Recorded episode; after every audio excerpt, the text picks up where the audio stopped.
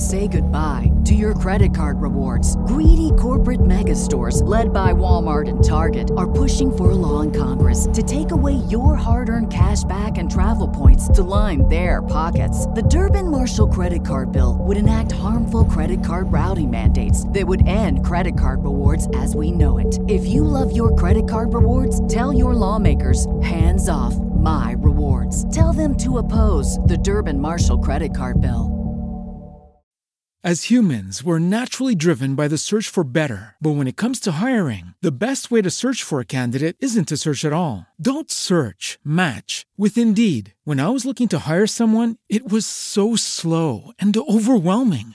I wish I had used Indeed. If you need to hire, you need Indeed. Indeed is your matching and hiring platform with over 350 million global monthly visitors, according to Indeed data, and a matching engine that helps you find quality candidates fast. Ditch the busy work. Use Indeed for scheduling, screening, and messaging so you can connect with candidates faster. And Indeed doesn't just help you hire faster. 93% of employers agree Indeed delivers the highest quality matches compared to other job sites, according to a recent Indeed survey. And listeners of this show will get a $75 sponsored job credit to get your jobs more visibility at Indeed.com slash podcast. That's Indeed.com slash podcast. Terms and conditions apply.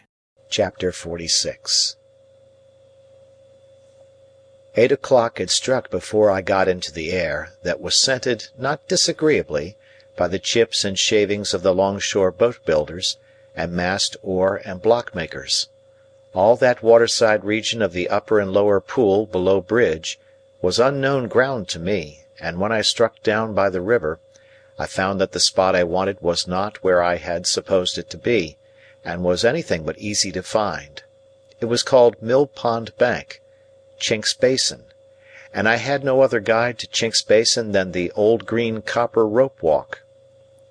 It matters not what stranded ships repairing in dry docks I lost myself among, what old hulls of ships in course of being knocked to pieces, what ooze and slime and other dregs of tide, what yards of shipbuilders and ship breakers what rusty anchors blindly biting into the ground, though for years off duty; what mountainous country of accumulated casks and timber; how many rope walks that were not the old green copper.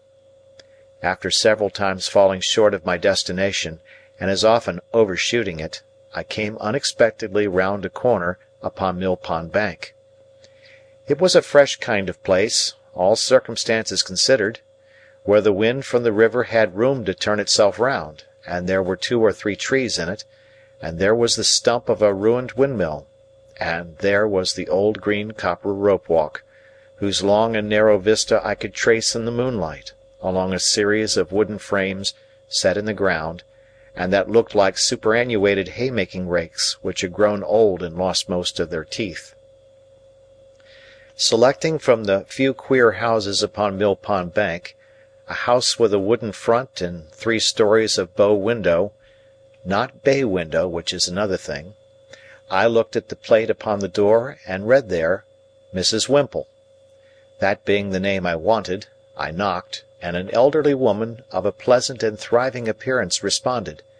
She was immediately deposed, however, by Herbert, who silently led me into the parlour, and shut the door. It was an odd sensation to see his very familiar face established quite at home in that very unfamiliar room and region, and I found myself looking at him, much as I looked at the corner cupboard with the glass and china, the shells upon the chimney piece, and the coloured engravings on the wall, representing the death of Captain Cook, a ship launch, and his Majesty King George the Third in a state coachman's wig, leather breeches, and top boots, on the terrace at Windsor. "All is well, Handel," said Herbert, "and he is quite satisfied, though eager to see you. My dear girl is with her father, and if you'll wait till she comes down, I'll make her known to you, and then we'll go upstairs." That's her father. I had become aware of an alarming growling overhead, and had probably expressed the fact in my countenance. "I am afraid he is a sad old rascal," said Herbert, smiling but I have never seen him. Don't you smell rum? He is always at it." "At rum?" said I. "Yes," returned Herbert, "and you may suppose how mild it makes his gout. He persists, too, in keeping all the provisions upstairs in his room, and serving them out. He keeps them on shelves over his head, and will weigh them all. His room must be like a chandler's shop." While he thus spoke, the growling noise became a prolonged roar, and then died away. "What else can be the consequence," said Herbert, in explanation, "if he will cut the cheese? A man with the gout in his right hand, and everywhere else, can't expect to get through a double Gloucester without hurting himself." "He seemed to have hurt himself very much, for he gave another furious roar." "To have Provis for an upper lodger is quite a godsend to Mrs. Whimple," said Herbert, "for of course people in general won't stand that noise. A curious place, Handel, isn't it?" It was a curious place indeed, but remarkably well kept and clean. "Mrs. Whimple," said Herbert when I told him so, "is the best of housewives, and I really do not know what my Clara would do without her motherly help. For Clara has no mother of her own, Handel, and no relation in the world but old Gruff and Grim." "Surely that's not his name, Herbert?" "No, no," said Herbert, "that's my name for him. His name is Mr. Barley. But what a blessing it is for the son of my father and mother to love a girl who has no relations, and who can never bother herself or anybody else about her family!"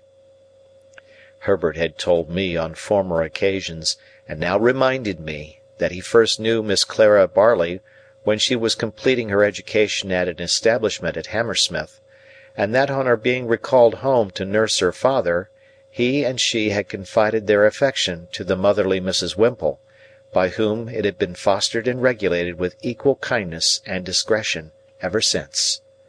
It was understood that nothing of a tender nature could possibly be confided to old Barley, by reason of his being totally unequal to the consideration of any subject more psychological than gout, rum, and purser's stores. As we were thus conversing in a low tone, while old Barley's sustained growl vibrated in the beam that crossed the ceiling the room door opened and a very pretty, slight, dark haired girl of twenty or so came in with a basket in her hand, whom Herbert tenderly relieved of the basket and presented, blushing, as Clara. She really was a most charming girl, and might have passed for a captive fairy, whom that truculent ogre, old Barley, had pressed into his service. "Look here," said Herbert, showing me the basket, with a compassionate and tender smile after we had talked a little, "here's poor Clara's supper, served out every night. Here's her allowance of bread, and here's her slice of cheese, and here's her rum, which I drink.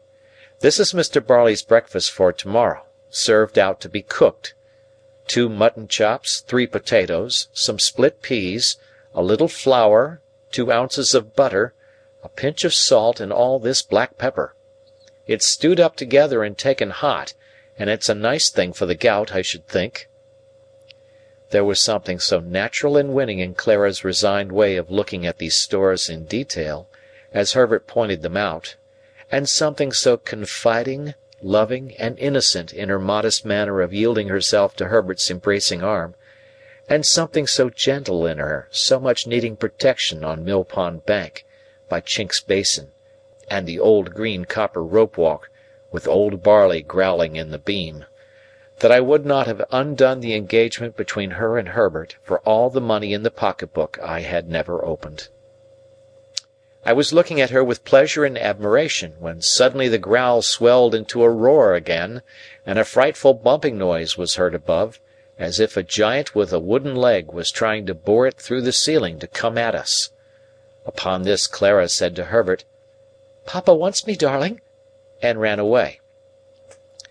"There is an unconscionable old shark for you!" said Herbert.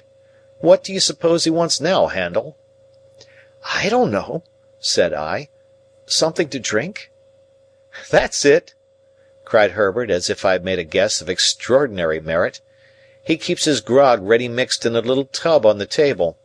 Wait a moment, and you'll hear Clara lift him up to take some. There he goes! Another roar, with a prolonged shake at the end. "Now," said Herbert, as it was succeeded by silence, "he's drinking." "Now," said Herbert, as the growl resounded in the beam once more, "he's down again on his back." Clara returned soon afterwards, and Herbert accompanied me upstairs to see our charge. As we passed Mr. Barley's door, he was heard hoarsely muttering within, in a strain that rose and fell like wind, the following refrain, in which I substitute good wishes for something quite the reverse: "Ahoy, bless your eyes! There's old Bill Barley. Here's old Bill Barley, bless your eyes! Here's old Bill Barley on the flat of his back, by the Lord! Lying on the flat of his back like a drifting old dead flounder, here's your old Bill Barley, bless your eyes! Ahoy, bless you!" In this strain of consolation Herbert informed me the invisible Barley would commune with himself by the day and night together; often while it was light, having at the same time one eye at a telescope which was fitted on his bed for the convenience of sweeping the river. In his two cabin rooms at the top of the house, which were fresh and airy, and in which Mr. Barley was less audible than below, I found Provis comfortably settled. He expressed no alarm, and seemed to feel none that was worth mentioning, but it struck me that he was softened indefinably, for I could not have said how, and could never afterwards recall how when I tried, but certainly. The opportunity that the day's rest had given me for reflection had resulted in my fully determining to say nothing to him respecting Compeyson. For anything I knew, his animosity towards the man might otherwise lead to his seeking him out and rushing on his own destruction. Therefore, when Herbert and I sat down with him by his fire, I asked him first of all whether he relied on Wemmick's judgment and sources of information. "Ay, ay, dear boy!" he answered with a grave nod. "Jaggers knows." "Then I have talked with Wemmick," said I, "and have come to tell you what caution he gave me, and what advice." This I did accurately, with the reservation just mentioned, and I told him how Wemmick had heard, in Newgate prison, whether from officers or prisoners I could not say, that he was under some suspicion, and that my chambers had been watched how Wemmick had recommended his keeping close for a time, and my keeping away from him, and what Wemmick had said about getting him abroad. I added, that of course when the time came I should go with him, or should follow close upon him, as might be safest in Wemmick's judgment. What was to follow that I did not touch upon; neither, indeed, was I at all clear or comfortable about it in my own mind, now that I saw him in that softer condition and in declared peril for my sake. As to altering my way of living by enlarging my expenses, I put it to him whether in our present unsettled and difficult circumstances it would not be simply ridiculous if it were no worse. He could not deny this, and indeed was very reasonable throughout. His coming back was a venture, he said, and he had always known it to be a venture. He would do nothing to make it a desperate venture, and he had very little fear of his safety with such good help. Herbert, who had been looking at the fire and pondering, here said that something had come into his thoughts arising out of Wemmick's suggestion, which it might be worth while to pursue. "We are both good watermen, Handel, and could take him down the river ourselves when the right time comes. No boat would then be hired for the purpose, and no boatman. That would save at least a chance of suspicion, and any chance is worth saving. Never mind the season. Don't you think it might be a good thing if you began at once to keep a boat at the Temple stairs, and were in the habit of rowing up and down the river? You fall into that habit, and then who notices or minds? Do it twenty or fifty times, and there is nothing special in your doing it the twenty first or fifty first. I liked this scheme, and Provis was quite elated by it. We agreed that it should be carried into execution, and that Provis should never recognise us if we came below bridge, and rowed past Mill Pond Bank. But we further agreed that he should pull down the blind in that part of his window which gave upon the east whenever he saw us, and all was right. Our conference being now ended, and everything arranged, I rose to go, remarking to Herbert that he and I had better not go home together, and that I would take half an hour's start of him. "I don't like to leave you here," I said to Provis, "though I cannot doubt your being safer here than near me. Good bye."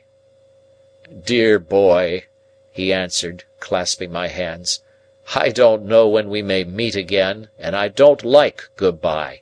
Say good night." "Good night. Herbert will go regularly between us, and when the time comes you may be certain I shall be ready. Good night, good night!" We thought it best that he should stay in his own rooms, and we left him on the landing outside his door, holding a light over the stair rail to light us downstairs. Looking back at him, I thought of the first night of his return, when our positions were reversed and when I little supposed my heart could ever be as heavy and anxious at parting from him as it was now. Old Barley was growling and swearing when we repassed his door, with no appearance of having ceased or of meaning to cease. When we got to the foot of the stairs, I asked Herbert whether he had preserved the name of Provis. He replied, certainly not, and that the lodger was Mr. Campbell. He also explained that the utmost known of Mr. Campbell there was, that he, Herbert, had Mr. Campbell consigned to him, and felt a strong personal interest in his being well cared for and living a secluded life. So, when we went into the parlour where Mrs. Whimple and Clara were seated at work, I said nothing of my own interest in Mr. Campbell, but kept it to myself. When I had taken leave of the pretty, gentle, dark eyed girl and of the motherly woman who had not outlived her honest sympathy with the little affair of true love, I felt as if the old green copper rope walk had grown quite a different place. Old Barley might be as old as the hills, and might swear like a whole field of troopers, but there were redeeming youth and trust and hope enough in Chinks Basin to fill it to overflowing. And then I thought of Estella, and of our parting, and went home very sadly. All things were as quiet in the Temple as ever I had seen them. The windows of the rooms on that side, lately occupied by Provis, were dark and still, and there was no lounger in Garden Court. I walked past the fountain twice or thrice before I descended the steps that were between me and my rooms, but I was quite alone. Herbert, coming to my bedside when he came in for I went straight to bed, dispirited and fatigued made the same report. Opening one of the windows after that, he looked out into the moonlight, and told me that the pavement was as solemnly empty as the pavement of any cathedral at that same hour. Next day I set myself to get the boat. It was soon done, and the boat was brought round to the Temple stairs, and lay where I could reach her within a minute or two. Then I began to go out as for training and practice, sometimes alone, sometimes with Herbert. I was often out in cold, rain, and sleet, but nobody took much note of me after I had been out a few times. At first, I kept above Blackfriars Bridge, but as the hours of the tide changed, I took towards London Bridge. It was Old London Bridge in those days, and at certain states of the tide there was a race and fall of water there which gave it a bad reputation. But I knew well enough how to shoot the bridge after seeing it done and so began to row about among the shipping in the Pool, and down to Erith. The first time I passed Mill Pond Bank, Herbert and I were pulling a pair of oars, and both in going and returning we saw the blind towards the east come down. Herbert was rarely there less frequently than three times in a week, and he never brought me a single word of intelligence that was at all alarming. Still, I knew that there was cause for alarm, and I could not get rid of the notion of being watched. Once received, it is a haunting idea; how many undesigning persons I suspected of watching me, it would be hard to calculate. In short, I was always full of fears for the rash man who was in hiding. Herbert had sometimes said to me that he found it pleasant to stand at one of our windows after dark, and when the tide was running down and to think that it was flowing, with everything it bore, towards Clara. But I thought with dread that it was flowing towards Magwitch, and that any black mark on its surface might be his pursuers, going swiftly, silently, and surely to take him. End of chapter. Say goodbye to your credit card rewards. Greedy corporate mega stores, led by Walmart and Target, are pushing for a law in Congress to take away your hard earned cash back and travel points to line their pockets. The Durbin Marshall credit card bill would enact harmful credit card routing mandates that would end credit card rewards as we know it. If you love your credit card rewards, tell your lawmakers hands off my rewards. Tell them to oppose the Durbin Marshall credit card bill. As humans, we're naturally driven by the search for better. But when it comes to hiring, the best way to search for a candidate isn't to search at all. Don't search, match with Indeed. When I was looking to hire someone, it was so slow and overwhelming. I wish I had used Indeed. If you need to hire, you need Indeed. Indeed is your matching and hiring platform with over 350 million global monthly visitors, according to Indeed data, and a matching engine that helps you find quality candidates fast. Ditch the busy work. Use Indeed for scheduling, screening, and messaging so you can connect with candidates faster. And Indeed doesn't just help you hire faster. 93% of employers agree Indeed delivers the highest quality matches compared to other job sites, according to a recent Indeed survey. And listeners of this show will get a $75 sponsored job credit to get your jobs more visibility at Indeed.com slash podcast. That's Indeed.com slash podcast. Terms and conditions apply.